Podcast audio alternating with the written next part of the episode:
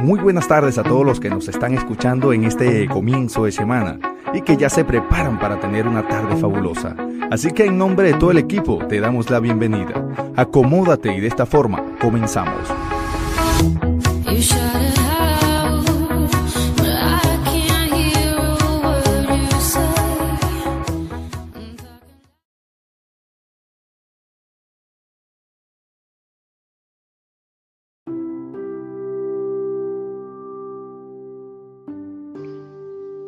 Hola, hola, muy, pero muy, pero muy buenas tardes, noches o días, también madrugadas, dependiendo de a qué hora usted esté escuchando este podcast. Le damos la cordial y bienvenida y le agradecemos su preferencia y de verdad estamos muy emocionados hoy con compartir un tema de educación. No vamos a hablar algo típico como comparar la educación de Suiza, no vamos a hablar sobre este, sobre qué, qué sistemas educativos o cuáles estrategias educativas deberían de implementar aquí en nuestro país o dejémoslo más abierto todavía a Latinoamérica, que al final tenemos una cultura muy parecida, o centrémoslo en Centroamérica, que también somos muy parecidos, con diferencias, pero al final culturalmente tenemos muchas cosas similares. Hoy estamos grabando aquí desde Costa Rica en una noche lluviosa de agosto. Hoy es 21 de agosto y la lluvia cae y hace un buen frío y estamos muy emocionados y esperamos calentar la tarde conforme vayamos desarrollando este tema. Sin más preámbulo, les queremos compartir o les queremos decir que el tema del día de hoy va a estar en torno a la transformación educativa que está planteando el Ministerio de Educación Pública. Vamos a entrar un poquito en contexto para aquellos que quizás estemos un poco perdidos cuando escuchamos el tema o no sepamos muy bien qué es lo que se está conversando. Entonces, vamos a entrar desde lo más general a quizás un poquito lo más específico. Nos vamos a arriesgar un poco. Para contarles un poco, el, el MEP o el Ministerio de Educación Pública es, la, es el ente encargado o la organización designada para, para, la gestión de la educación pública en los niveles de preescolar, primaria, secundaria de Costa Rica, es decir, hasta llegar a la universidad o institutos para universitarios.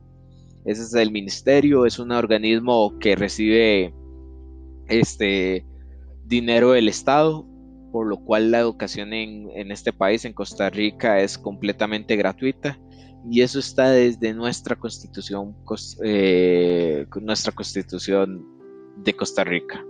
Entonces tenemos muchos años de, dar por un hecho que nuestra educación es completamente gratuita e incluso hay subsidios y ayudas para, para las personas.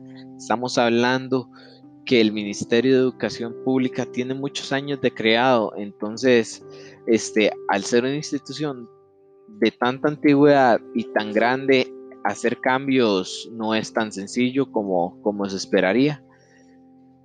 Pronto estaremos más a fondo, disculpenme ahí los que, los que ya saben del tema, pero queremos entrar desde lo más general a lo más específico. Como les comentaba, el Ministerio de Educación Pública es una entidad un poquito antigua.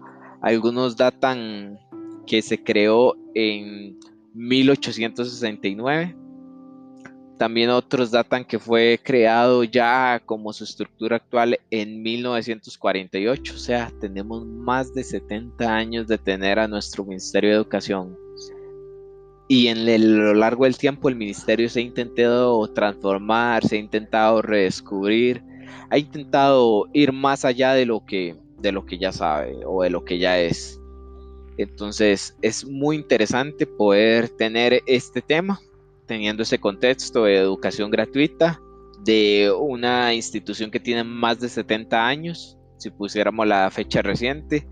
Entonces, podemos ya ubicarnos en este contexto. Y es que el Ministerio de Educación Pública es interesante porque es la planilla más grande de Costa Rica. Eso quiere decir que es el lugar que tiene más cantidad de empleados de todo Costa Rica. Por lo cual un cambio cultural, un cambio organizacional no es como tan sencillo de, simplemente plantearlo y ya se va, sino que, requiere su, su logística. Pues el Ministerio de Educación Pública ha querido proponer algo que le ha llamado como la transformación educativa la educación, la transformación de la, la transformación educativa, perdón. Este, ya en términos más, más, más generales o más, más técnicos del ministerio, se llama mediación pedagógica transformadora para el desarrollo de las habilidades. Entonces ya vemos que es un término más técnico. Básicamente les queremos dar a entender qué es esa transformación, esa eh, mediación pedagógica transformadora para el desarrollo de las habilidades. Bueno, eh, no sé si ustedes estuvieron en un sistema educativo de Costa Rica, ya sea público o privado, o si estudiaron en algún sistema de educación fuera de Costa Rica. Ellos puede que estén familiarizados con cómo nos evaluamos, con cómo hemos sido evaluados y están siendo evaluados los estudiantes. Básicamente, nos separamos por materias, ya sea las materias les decimos las áreas de estudio, por ejemplo, español, matemáticas, estudios sociales, ciencias, educación para el hogar, educación cívica y así hay muchas, muchas materias muy importantes. Y todas las materias son evaluadas igual, de 1 a 100, donde dependiendo de su grado o de su nivel académico, entonces se pasa con nota mínima de 65 o de 70. Entonces los estudiantes se preparan simplemente para pasar esas, esas materias o esas asignaturas y posteriormente obtener su título, donde ellos se pueden, pueden aprender, porque sí, el método es efectivo para aprender, pero también puede que no aprendan y pasen. Entonces, lo que ha visto el ministerio es que quiere premiar el aprender y no tanto las notas, aunque son importantes porque brindan posibilidad a cierta población que le interesa saber su, su, nivel de conocimiento a través de una nota, pero lo va a ir transformando, como lo dice el, el, el título, como lo menciona el ministerio. Básicamente lo que trata es de una autorrevisión continua, es decir, yo me voy a estar autorrevisando para qué? para que al final podamos nosotros saber cuáles son nuestras oportunidades de mejora. Anteriormente se podía decir popularmente en Costa Rica tenemos la dificultad de matemáticas o es vista como una materia difícil.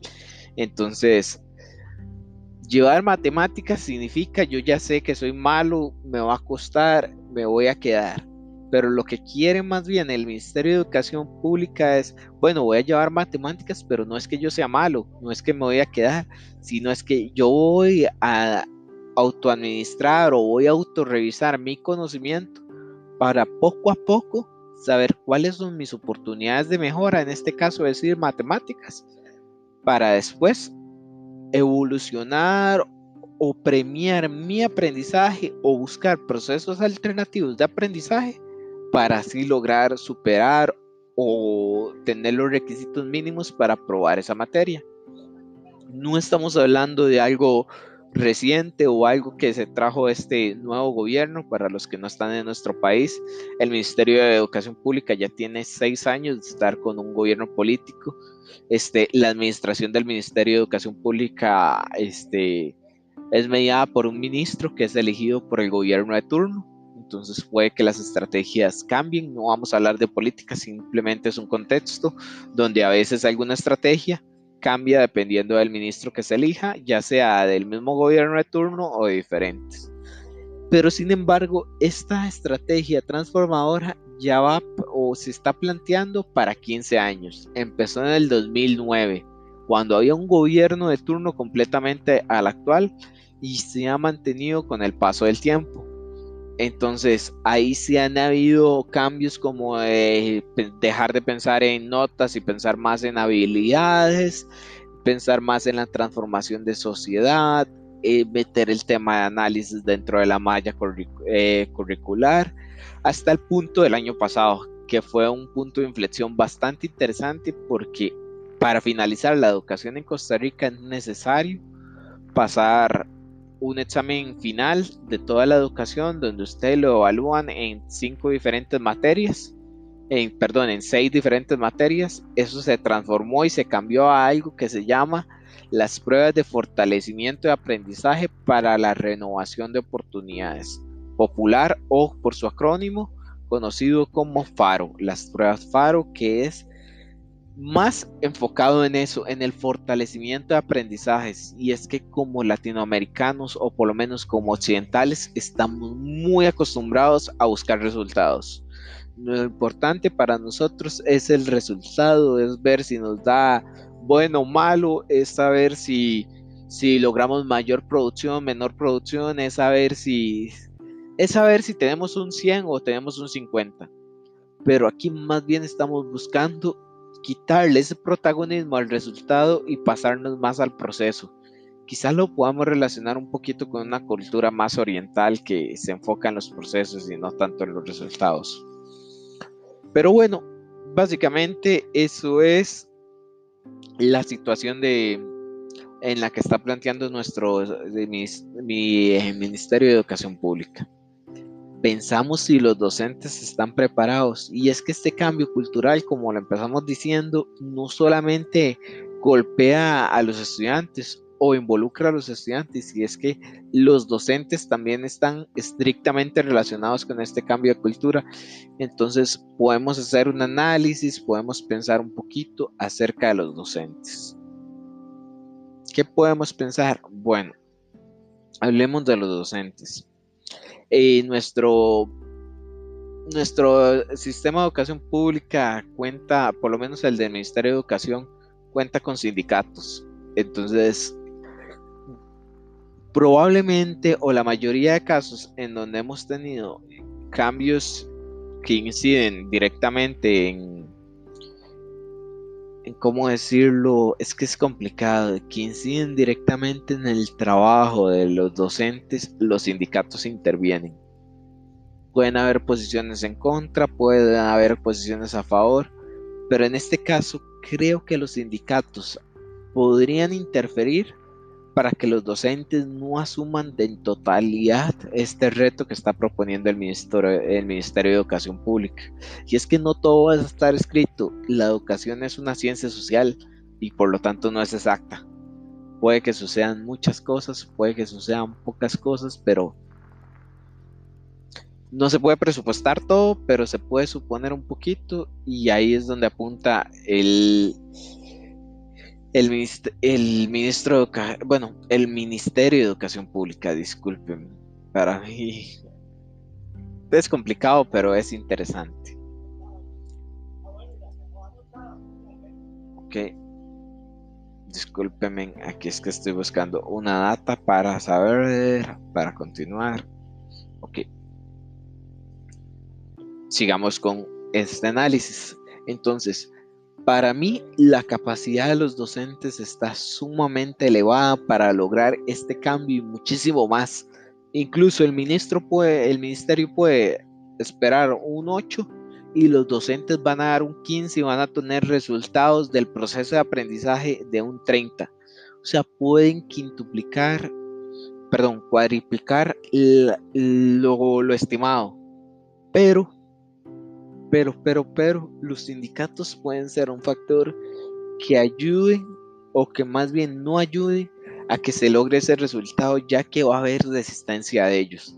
Y es que los cambios por lo general eh, generan resistencia, pero los sindicatos pueden generar una resistencia mayor que al punto de dar resultados adversos a lo que se desea. Entonces, ante esa polémica, yo diría que los docentes sí están listos, empero o si son capaces, pero los sindicatos pueden que no lo no, no ayuden tanto en este tema.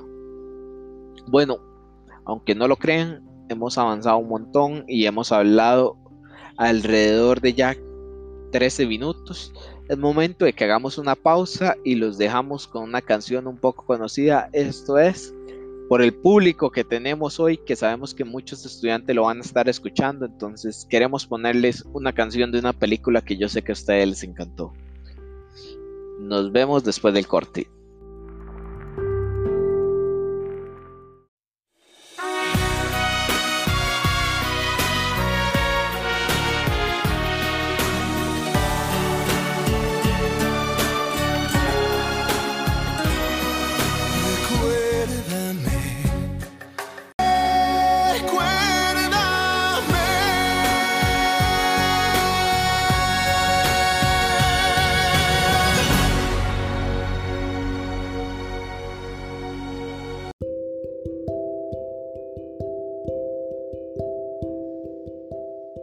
Muy bien, espero que hayan reconocido la canción. De verdad la escogimos para ustedes, el público que nos debe estar escuchando eh, en este primer podcast de nuestras producciones independientes. Veníamos hablando sobre la transformación educativa y es que nosotros quisimos ir más allá de lo normal y quisimos abarcar un poquito más. Hemos hablado acerca de un poquito sobre sobre la descripción de qué es lo que propone, hemos hablado de que si nuestros docentes están o no están este, preparados para esto. Ahora vamos a hablar de mi persona. Bueno, mi persona está preparado para aplicar esta propuesta de malla curricular. Bueno, la verdad es que puede que no esté preparado, puede que no esté listo, sin embargo, es normal dentro de nuestra humanidad es normal dentro de las empresas de otro tipo de industrias donde no están listos para los cambios, los colaboradores nunca van a estar listos para asumir unos nuevos retos.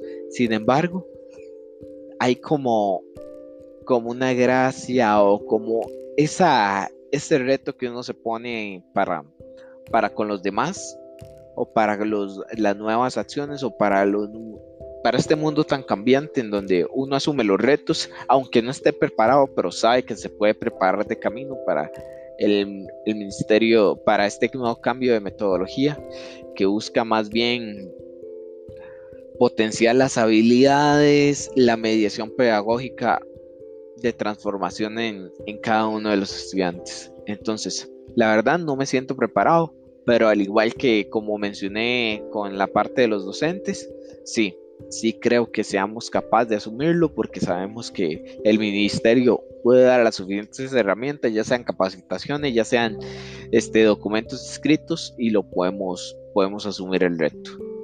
Ahora hicimos un ejercicio para este podcast.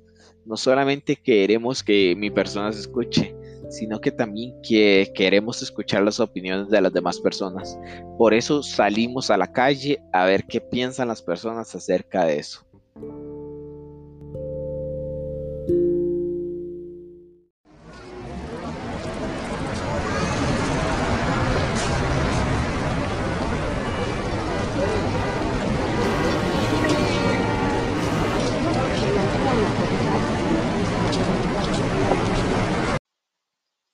Este, no, de, desde la parte de yo, un estudiante egresado del sistema de educación pública, actualmente estudiante de ciencias sociales de, de, la Universidad de Costa Rica, a mí me parece que las prioridades del Ministerio de Educación Pública están mal enfocadas. Deberían de irse primero a otras áreas como mejorar la vida social de los estudiantes antes de ir pensando en qué necesitan aprender o cómo lo necesitan aprender. Ellos tienen necesidades más importantes, inherentes, que deben ser solventadas antes de pensar en todo eso. Un niño con hambre no puede estudiar y no veo que ese problema lo estén solucionando con esta nueva estrategia o esta nueva transformación.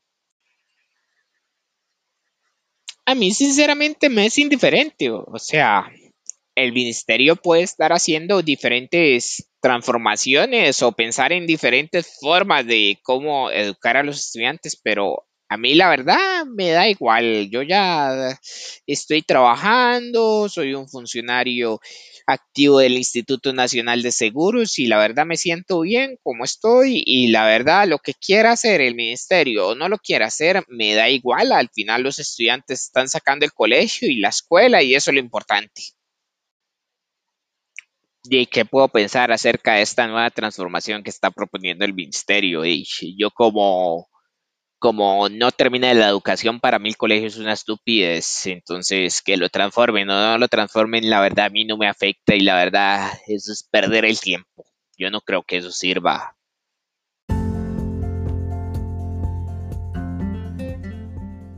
Para ir finalizando este programa, que espero que haya sido de su provecho. Bueno, escuchamos la opinión de la población o de algunas personas que les pregunté acerca de qué pensaban de esto. Entonces, esas fueron las respuestas. Algunas tuve que simular la voz ya que no quisieron, bueno, todas tuve que simular la voz porque no quisieron ser grabados. pero básicamente eran tres diferentes sectores de la población que se referían a esto. Para finalizar, me gustaría que pudiéramos hacer un análisis de ustedes y de mi persona. En este caso, van a escuchar mi análisis, pero estoy gustoso de escuchar en comentarios o, o por mensajes privados o correos electrónicos qué pueden pensar ustedes acerca de esto y qué recomendaciones pueden dar. De mi parte, la principal recomendación, la estrategia me encanta, la disfruto mucho, lo que quieren transformar me parece sumamente interesante y, parece ser un plato fuerte que nos quiere dar el Ministerio de Educación Pública a la educación. Pero creo que se debería de trabajar, o lo principal, con líderes, líderes estudiantiles y líderes de diferentes sectores del Ministerio de Educación Pública, pero también externos, quizás líderes de otros, de otros organismos del Estado, de universidades públicas, de universidades privadas, que vean con buenos ojos esta transformación y que ayuden a ese proceso de cultura organizacional del, del Ministerio a embrace, eh, abrazarla. Embrace es un término de abrazar algo muchísimo más fuerte cuando se habla de cultura organizacional. Entonces, casarse, abrazar eso todavía más fuerte de lo normal para que las instituciones, para que las diferentes unidades académicas, los diferentes departamentos, los diferentes docentes, las diferentes direcciones, todos vean con buenos ojos esto y a pesar de que existan sectores que van a presentar fuerte resistencia al cambio, que se pueda ver con buenos ojos y que esa resistencia al cambio sea lo mínimo posible o que no sea tan negativa esa resistencia que vaya a haber como para que no vaya a tener los resultados tan efectivos.